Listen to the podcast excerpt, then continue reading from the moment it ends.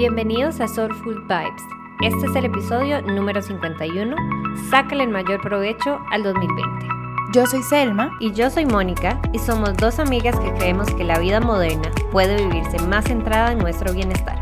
Por eso buscamos soluciones holísticas a nuestras situaciones del día a día. Invitamos a expertos, amigos y personas que nos inspiran a que nos ayuden a aclarar nuestras dudas y brindarnos herramientas para llevar una vida soulful. Para este 2020, nosotros queremos ofrecerle algunos tips de cosas que tanto a Mónica como a mí nos han ayudado mucho a sacar el mejor provecho al tiempo. Y vamos a dividir este episodio como en dos partes, dos, dos partes eh, del punto de vista ayurvédico. Y ya Mónica también nos va a dar unas introducciones y unos tips súper cool de, en cuanto a alimentación. Em, desde el punto de vista ayurvédico, a mí siempre me gusta enfocarme en el reloj ayurvédico. Recordando un poquito en los diferentes doshas, tenemos los tres doshas que son Vata, Pita y Kapha. Pita, la energía es mucho más intensa en general. La energía de Kapha es una energía un poco más tranquila y la energía de Vata es una energía más móvil y creativa. Y asimismo se divide el día. Tenemos a las de 6 de la mañana a 10 de la mañana es hora CAFA, porque es en la hora en la que tú te despiertas y empieza tu día. También eso aplica para la noche, o sea, de 6 de la tarde a 10 de la noche, que es cuando ya te empiezas a dormir.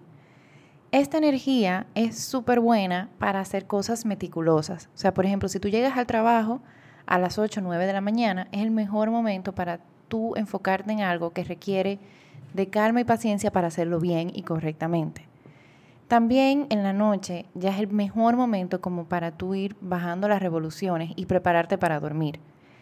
Si te pasa que, a veces son como las 9 de la noche y sientes un poquito de sueñito a las 10 y tanto, ese es el mejor momento para tú irte a acostar, porque luego pasa a la energía pita, que vamos a hablar un momento ahorita, y, y eso no te va a permitir dormir y puede darte mucho trabajo para conciliar el sueño, lo que si no duermes, no eres productivo.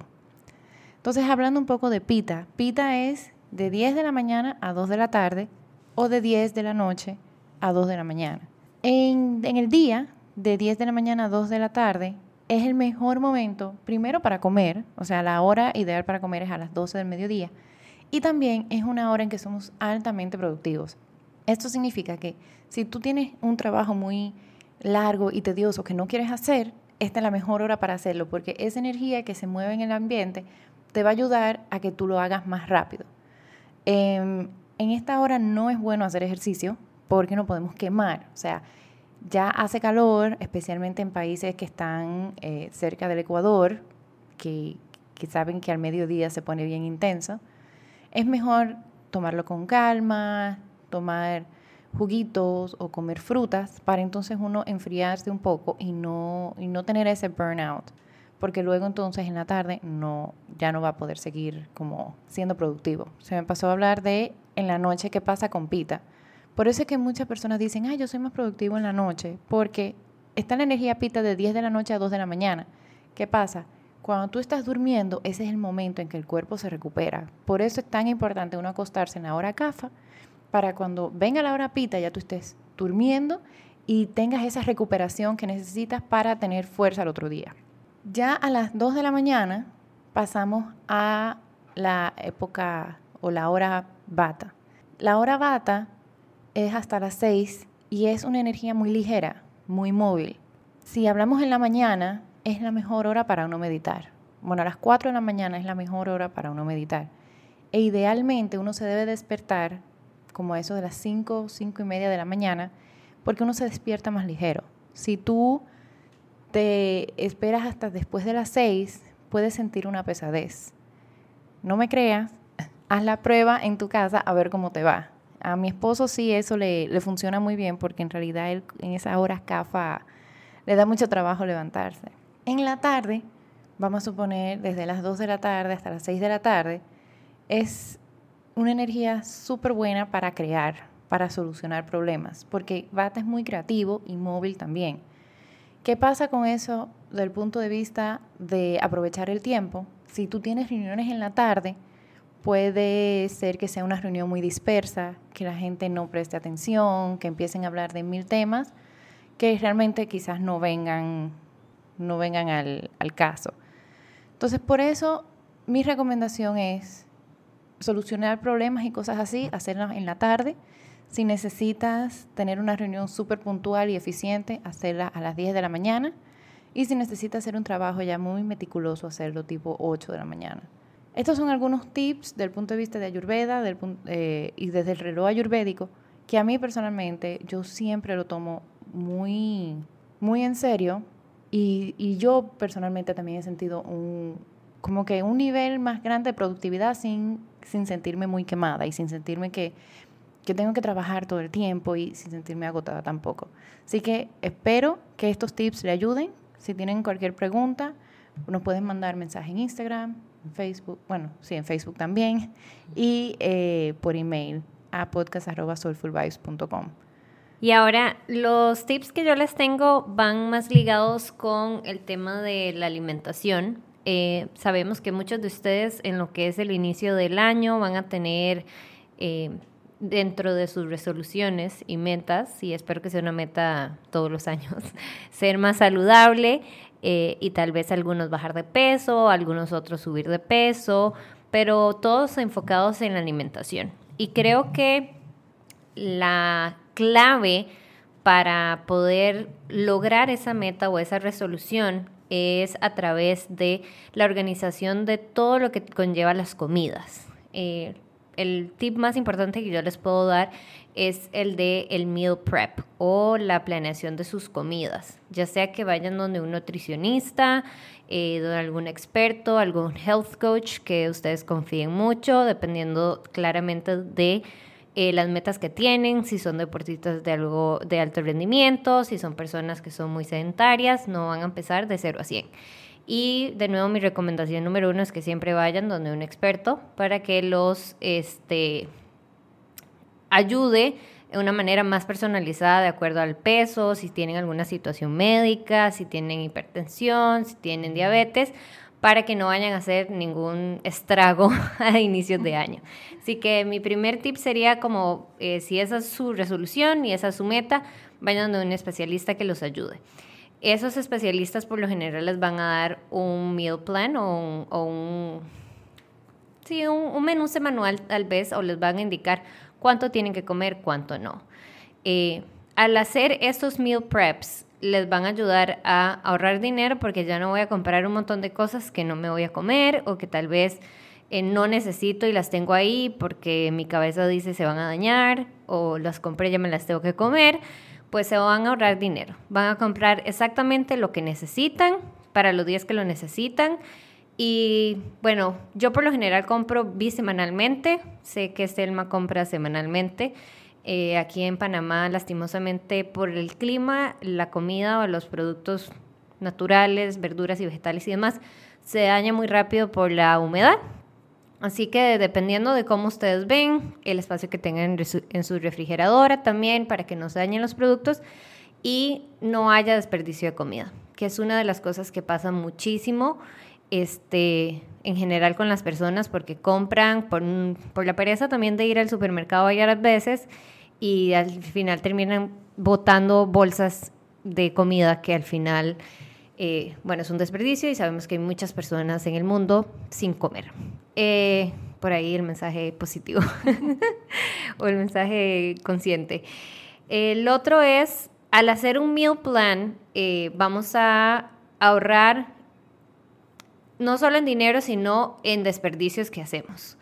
Tanto en desperdicio de comida como en desperdicio de plástico. Y aquí va mi low waste kind of eh, tip de que cuando yo hago mis meal plans, y Selma también lo hace, nosotros ya sabemos que vamos al supermercado. Entonces, número uno, tener las bolsas reutilizables en el carro o ponerlas en su bolso, o si salgo del trabajo y sé que después de salir del trabajo toca de fijo ir al supermercado, sé que están ahí.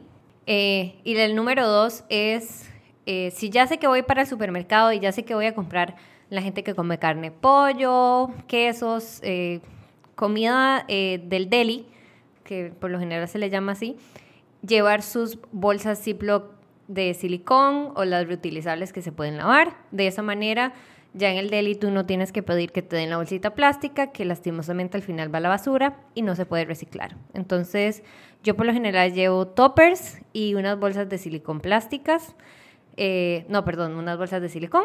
Y ahí es donde pido que me metan el jamón, el queso, el pescado, el pollo, todo lo demás. Y realmente compro lo que voy a utilizar esas dos semanas. No compro más ni menos. Y bueno, pues a la semana siguiente veo que me sobra y arranco a comprar lo que me haga falta. Y bueno, al hacer todo eso también te va a ayudar a mantenerte en tu dieta o en tu plan de alimentación que preferiste o adquiriste con tu experto. Porque si algo que yo he aprendido es que si no tengo ese de, ¿cómo se dice? Como esa tentación ahí en la casa, no me la voy a comer. No, a mucha gente le da mucha pereza salir. Sabemos que existe Apetito 24 y todos los sistemas de delivery, pero en la mayoría de lo posible, por favor, evitar eso y tener solo en la casa lo que realmente te puedas comer.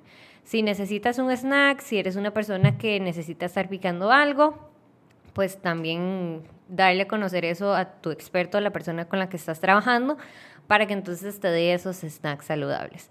En lo que son, por lo menos en Panamá, y yo sé que en otros países también, en Felipe Mota, en el Riva y en todos los demás lugares, si tú llevas tus, tus, tus potos reutilizables o tus bolsas de silicón, ellos con todo el gusto te lo ponen ahí y no te van a hacer problema de que no, no te vamos a poner el pollo un topper, lo que sea.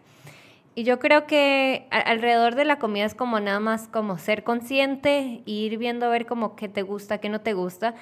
Y bueno, por lo menos eh, Selma y yo, tanto las dos estamos yendo a nutricionistas, les dejamos saber, bueno, tenemos más hambre, tenemos menos hambre, y ahí se va ajustando, se va ajustando conforme, conforme vamos pasando las dietas que tenemos en este momento. Bueno, yo ahorita estoy embarazada, tengo el síndrome de colon irritable, entonces tengo una dieta muy estricta que si yo no me cuido, al final ando con dolores. Así que es nada más cuestión de conciencia. Yo sé que a veces da mucha pereza, yo sé que es más trabajo que simplemente ir y comprar y salir del paso con lo que sea, pero al final del día si queremos optar por todos estos estilos de vida más saludables y mantenerlos, al empezar a hacer rutinas diferentes, nuevas, eh, poco a poco se va volviendo ya un hábito y ya es, no se piensa, ya las bolsas están, ya se hace el meal plan al final o al inicio de la semana, como sea que funcione la familia de cada persona. Y bueno, buscar esos lugares donde te puedan ayudar a, proveer los productos con el menos uso de plástico y productos que al final no se puedan ni reciclar ni reutilizar.